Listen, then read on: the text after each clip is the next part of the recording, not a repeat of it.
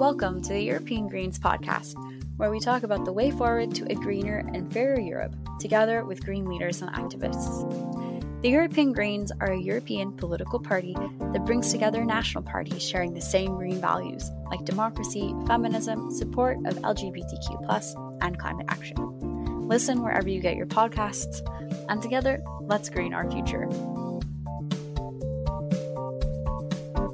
Hello, dear listeners. I am Sarah, and you're listening to a new episode of The Green Talking Heads. In today's episode, we'll be discussing the Digital Services Act, aka the Constitution for the Internet in the EU. This is a focus episode which will be in two parts, and this is part one.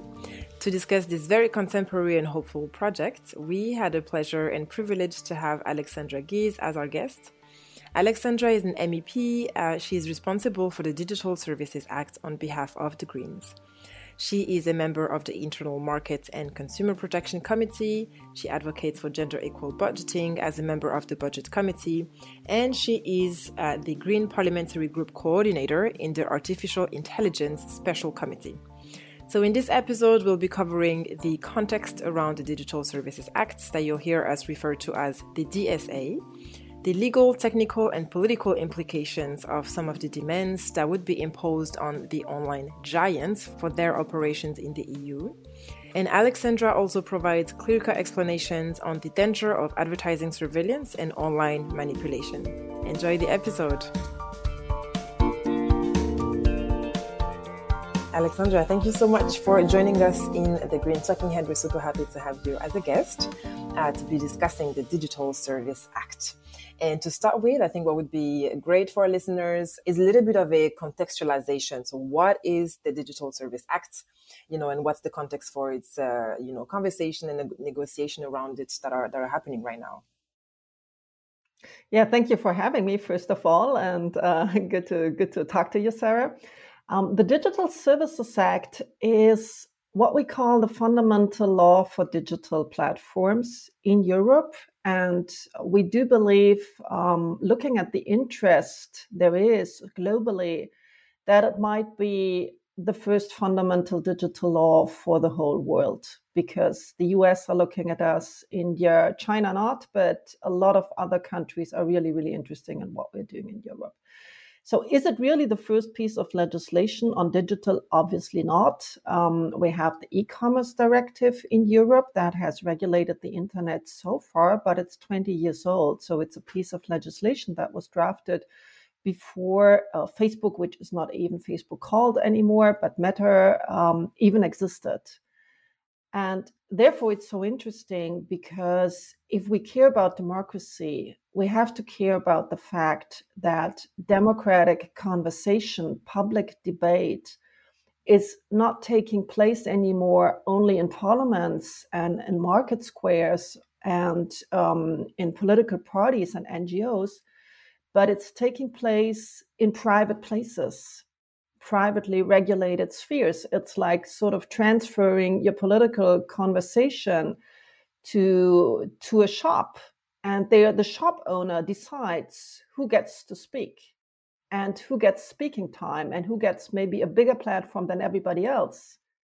And we would say if that happened in our physical analog lives, we would say, well, that's not fair. We have to give everybody the same voice. But this is exactly what private platforms are doing right now.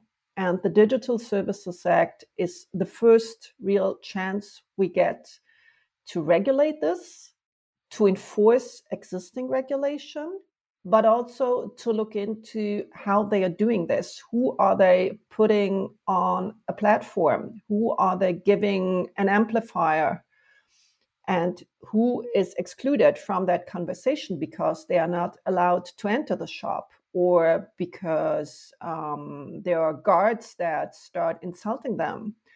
This is the equivalent of hate speech. And so this is this is what we're trying to do with the digital services act I think what would be also very interesting is really to um, help listeners understand in, in general why is it so crucial to regulate uh, most most importantly. If you could take us to the key priorities to tackle in terms of really holding these big platforms um, accountable, and how does the DSA help with that? I think the DSA has um, two important parts. The first one is dealing with illegal content um, illegal content is the DSA does not define what is legal and what is illegal because no, this is not the competence of the European Union. Member states decide what is legal and what is illegal. And that's one of the interesting issues because there are differences. Um, for example, in Germany, my country, Holocaust denial is illegal, and in Denmark, it's not. Um, so I think this is this is the first thing we need to consider. Um, but what the DSA does do is to indicate what the procedures are once the member state says, "Well, this piece of content is illegal," because until now um, we had no control whatsoever what the platforms did. So a piece of content was illegal, but if the platform decided it didn't want to take it down, it didn't have to. On the other hand, they we know that platforms do take down a lot of content that is perfectly legal, and they have not been accountable for it. So now we have clear rules, first of all, for orders issued by authorities, national authorities. And as Greens, we wanted this to be judicial authorities, but the other parties wanted it to be administrative authorities as well without further safeguards. Um, so now, if an authority issues an order against a piece of illegal content, the platform has to follow suit. It can't say, oh, yeah, but our headquarters are somewhere else and there it's not illegal, or just not answer it. They have to answer the public authority that issues that order. Public authorities can also issue order of information. So if they see there's a piece of illegal hate speech, for example, and people are being persecuted, they can find out who is behind that. And that is important as well. Um, we would have wanted as Greens further safeguards in order to make sure that, for example, Hungarian or Polish authorities can't abuse this provision in order um, to uh, to go against, for example, the LGBTIQ uh, community or political dissidents. Um, so we will have to watch out for that. But in general, I think it's very important that in most countries where we have rule of law, national authorities can enforce what is national law. Um, the then for users the arbitrariness with which content is moderated today will come to an end. What happens today is that your content can be taken down and you don't get any explanation. Your account can be blocked and you don't get any explanation. And this is hitting especially women, the LGBTIQ community, and so on, particularly hard. Um, this is coming to an end because the platforms will have to establish a complaint mechanism, an internal complaint mechanism, um, to which users have access, and that has been that has to be really spelled out very clearly. Then we have out of court dispute settlement, so external organizations that will be accredited by the so-called digital services coordinator, so national authorities that has have to be set up in the member states and if that out of court dispute settlement still doesn't work for the user, you can still go to court. But you have two intermediate steps where you can defend yourself without having to go to court. And there's a very clear notice of action procedure. So, this is what is foreseen for single pieces of content. What I think is even more important is the general accountability um, looking of the platforms. So there is a section on the very large online platforms. Those are the platforms then with more than 45 million users. And one article says the platforms have to do a risk assessment. So they have to write down what kind of risks their business model, their algorithms, their data collection, and so on poses for the general society, for human dignity, for gender equality, for the protection of minors, for democratic discourse, and so on. This is the version we have currently in the parliament's position, because in terms of procedure, we have to underline the DSA isn't finished yet. We have a parliament position and we have a council position and Parliament and Council are currently still negotiating to come up with a final version. But I'm pretty confident that the European Parliament's version on this article on risk assessments is very good and that we will be able to convince Council to take our version or to come close to it.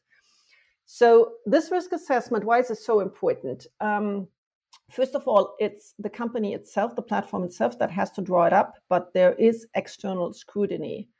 Um, they have to come up. The commission has scrutiny over it. The digital services coordinators have scrutiny. Um, there is there are external audits. So every platform has to go undergo at least one external audit per year by an independent organization.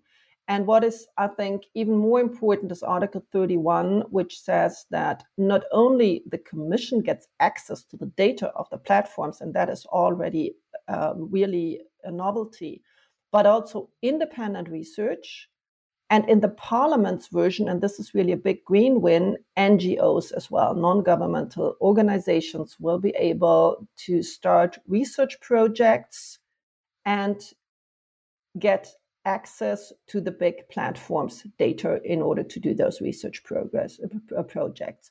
There is a clear procedure. They have to be authorized by the european commission. The data needs to be SRIF, but this is possible. And this is really really important because right now we can't say well the platforms have an impact on democracy. Facebook um, helped the genocide in myanmar for example or the suppression of black, black voters in the US in 2016.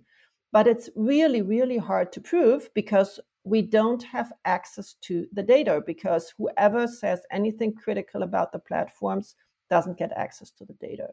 And this is why this is so important. And this is really a global game changer because for the first time, we force um, platforms to give access to their privately held data for research purposes for finding out how they work.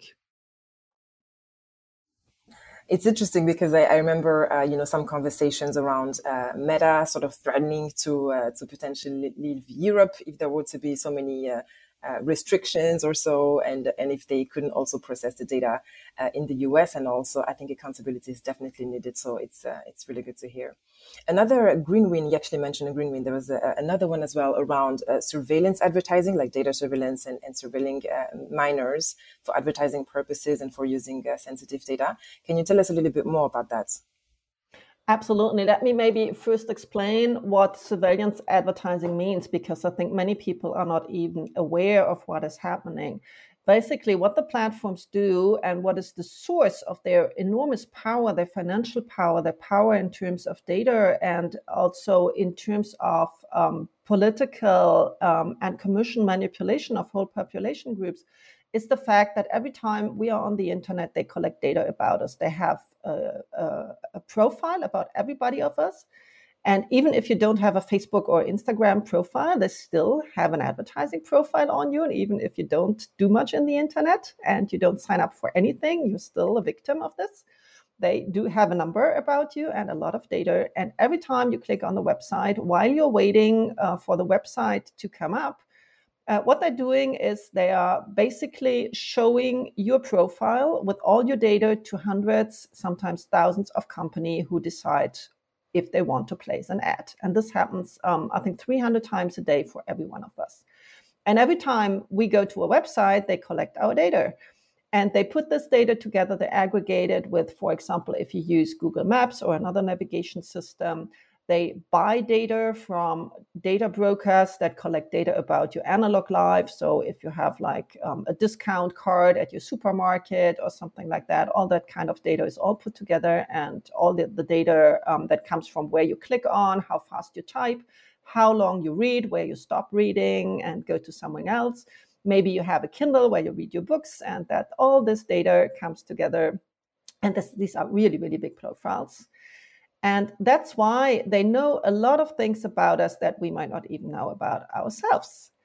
Um, and this is highly problematic because that means not only advertising is personalized, so we get exactly the advertising where um, advertisers think we want to see it and made by the, the product, but also the content we see. Because if we are on Instagram or on Facebook or somewhere else, even on YouTube, um, what you see is not exactly what you choose to see. So the content your friends post or you have chosen.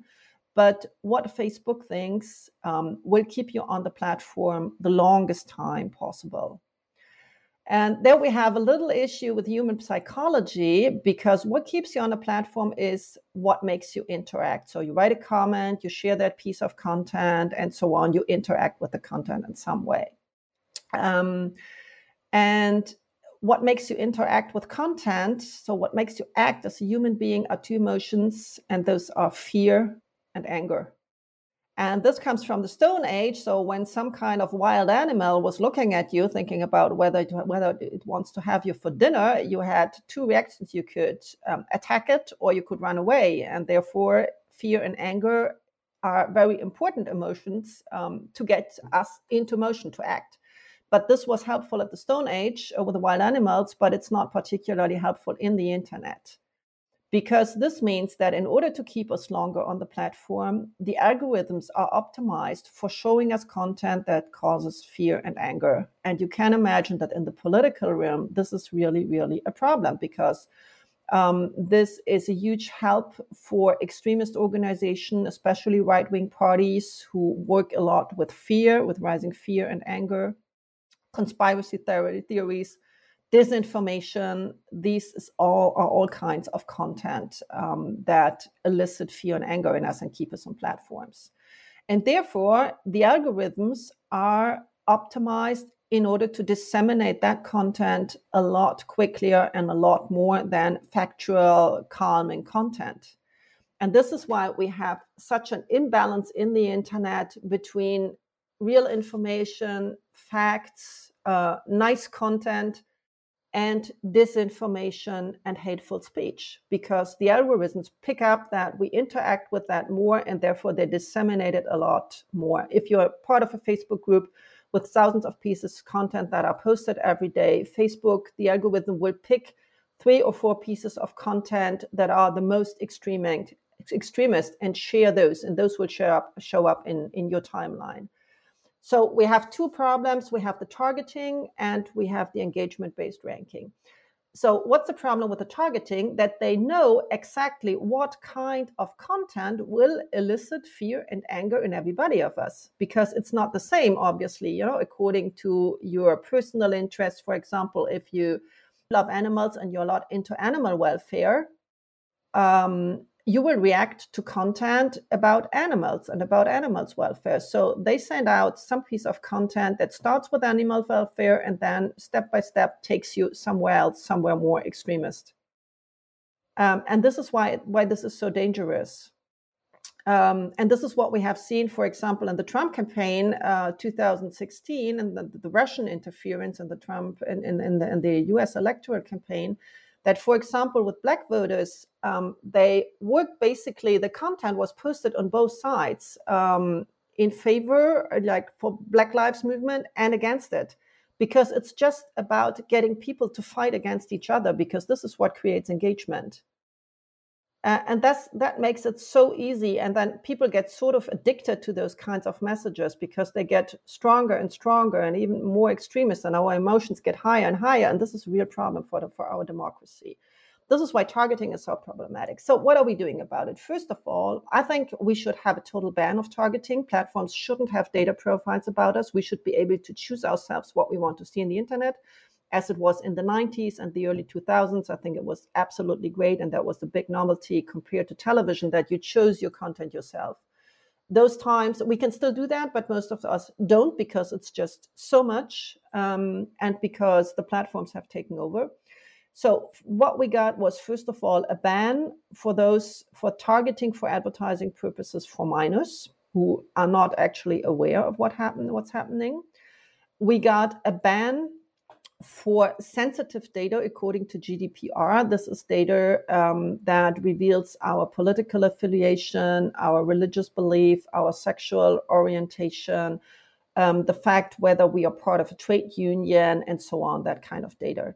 And not only the data we specifically indicate, but also the data that is inferred about us. This is what I explained in the beginning. Um, it's like Facebook claims like with 12 clicks you do in the internet, they can determine their sexual uh, orientation, which might not be all, always correct, but they put it in your profile and they sell it to advertisers, whether it's correct or not. And that kind of data, so inferred data, which they think they know about us from how we click and what we read, they this will not be they will not be able to use it for advertising anymore. And then there's a third provision that says um, we all know the cookie banners we have right now, and um, what the platforms say. Well, everybody gives consent. People don't mind having the data treated, the data processed for these purposes. Well, actually, the problem is with the cookie banners we have right now it's very easy to say yes and extremely difficult to say no. If you if you try to say no um, first of all you don't even find where the no is. There's no no button. There's a more options button or read all the um, the explanations we can give and nobody wants to do that obviously. We want to get on with our lives and to read that article. Um, so it takes you ages to say no, and in the end, you're never quite. I, I do that, and in the end, I'm even I am not sure I really said no because it's so complicated. So what we want to do is to have a cookie banner that says, "Do you want to be tracked? Yes, no." This is what Apple is doing for third-party tracking, not for their own tracking. Unfortunately, this is why we need to ban it totally. Uh, Apple says, do you want to be tracked when you install a new app? Um, do you want to be tracked by Meta, by Instagram, and so? And you can say yes or no. And 80% of the people, guess what? They say no. So people don't want that. This is not democratic. We are being tricked into giving a consent that we don't want to give. And there's a clear provision. There are a couple of clear provisions in the parliament text that say, well, this has to stop. People have to have a real choice. And I hope that the combination of these three provisions the ban for minors, the ban for sensitive data, and the fact that people can choose um, will lead us to a situation where so many people will opt out, will, will not opt in, this is more correct. Um, and the data will not be significant anymore because if you take out the sensitive data, that's already very important for the political targeting. Um, I think the data will not be significant enough anymore. And there are on the market different kinds of advertising. So what we are doing is not trying to ban advertising in the internet. We do need advertising to finance the services. But there's context advertising, contextual, which basically analyzes the kind of website and sort of knows what kind of people are probably there, and therefore ads can still be placed. So we will still see ads, but without the platforms having all these profiles and all this knowledge about us, which is extremely dangerous. I think it's so, so, so good that you're able to give, you know, such a detailed way on how these platforms are actually uh, uh, using people's data. Because I do believe that a lot of people actually don't realize, and that there's been different research about that, that, you know, say that the newer generation don't really care as long as, you know, they can like avoid having some of the advertising, they will give their data away. And it's a bit different from one generation to another. Um, but I think that's extremely important to, to, to understand. So if you can maybe give uh, some concrete things that, you know, EU citizens already can do to sort of like take back their power and also just be more careful with their online practices um, that that would be aligned with the with the DSA yeah, it's it's difficult. I mean, what you can do is try to use alternative browsers. So don't use Microsoft or Google, but use use other browsers. There are um, also search engines. I don't want you know uh, advertise any of them, but if you look for privacy friendly browsers, privacy friendly search engines, um, you can find them. Um, try to say no every time you're asked whether you want to share your data. Read carefully, but in the end, I think this is a, a big, a huge societal and economic issue. It's an issue of power and it cannot be solved on an individual level. Um, and I think this is a really, really important point to make because this is sort of the excuse of the platforms and also of the publishers who also use that data that they say, well, well, people agree in the end, it's, it's, it's you have a choice, but you don't have a real choice. I mean, if saying no makes your life so complicated and cuts you off from a lot of knowledge, um, you are in a in a constant disadvantage compared to others. For example, I I don't give consent, but that means I can't read a lot of articles. How can you tell people, well, just don't give consent to YouTube? Well, we know that most young people. I mean, I have daughters, um, and they you know got through school and are starting to get through university using YouTube, basically. I mean, there even now in, in, in COVID times, there are some professors at university who put the, the lectures on YouTube and they have to watch them in order to find out what their professors are saying. Um, this is this is one of the major sources of knowledge. How can you ask people, well, don't give your consent? That's that's just not fair. Um, so you can't punish the people um, that have have the, the, the, greatest awareness about these problems. This is a problem that needs to be solved collectively and not individually. And this is what the DSA is starting to do. The DSA is not an absolute fix, but it starts to, to limit the power of the big platforms to say, okay, there are rules you need to respect. And we want to look into what you're doing. What kind of data do you actually collect? How do you direct content to people? How come that this information gets shared um, a hundred, a thousand, a million times more than factual information?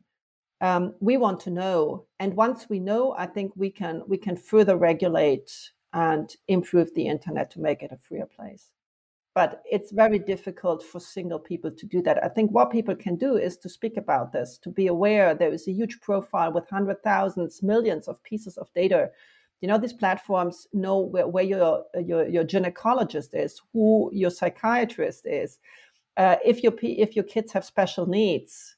Um, this is scary and I think what we need to do is to be aware of this, but also to be aware that this is not connected to the technology. I mean, the technology of the internet is fantastic, and it was public technology in the first place. You know, the fact that we're able to speak here from different places, um, to have all this knowledge globally, to, to connect, this is a great achievement. And this is possible without the kind of business model, of privatized business model, surveillance business model that is existing now. There is a good, a good alternative, and it's it's easy to establish. We just need the political will to do that. Amazing. So one of the um, arguments as well that we hear a lot, you know, it's about the um, the freedom of speech and how you know some of the regulations are really tricky because it means that not everybody will be able to freely express themselves on the internet. And I'd love to have your perspective on that.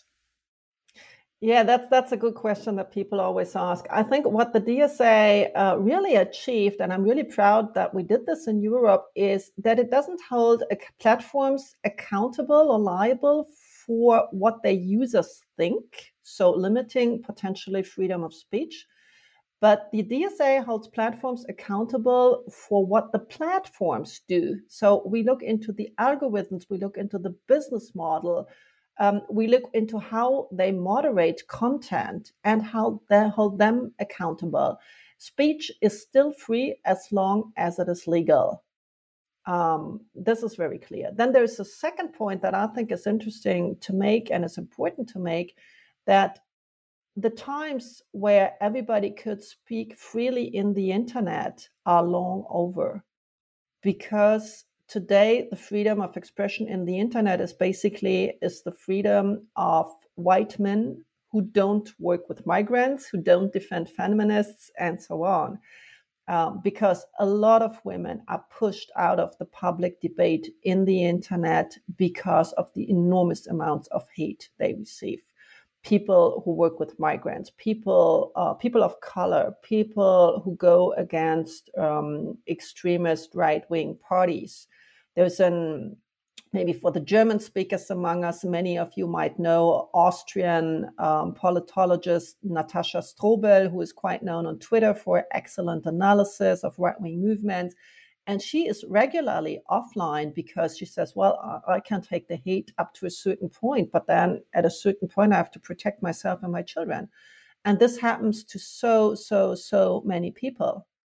Um, so already there is no freedom of speech because hate is disseminated so strongly by the platforms that it's very easy to um, for right wing movement, organized movements, to use this mechanism and to specifically attack people like women, um, like migrants, and so on. And they have really, really a smaller voice.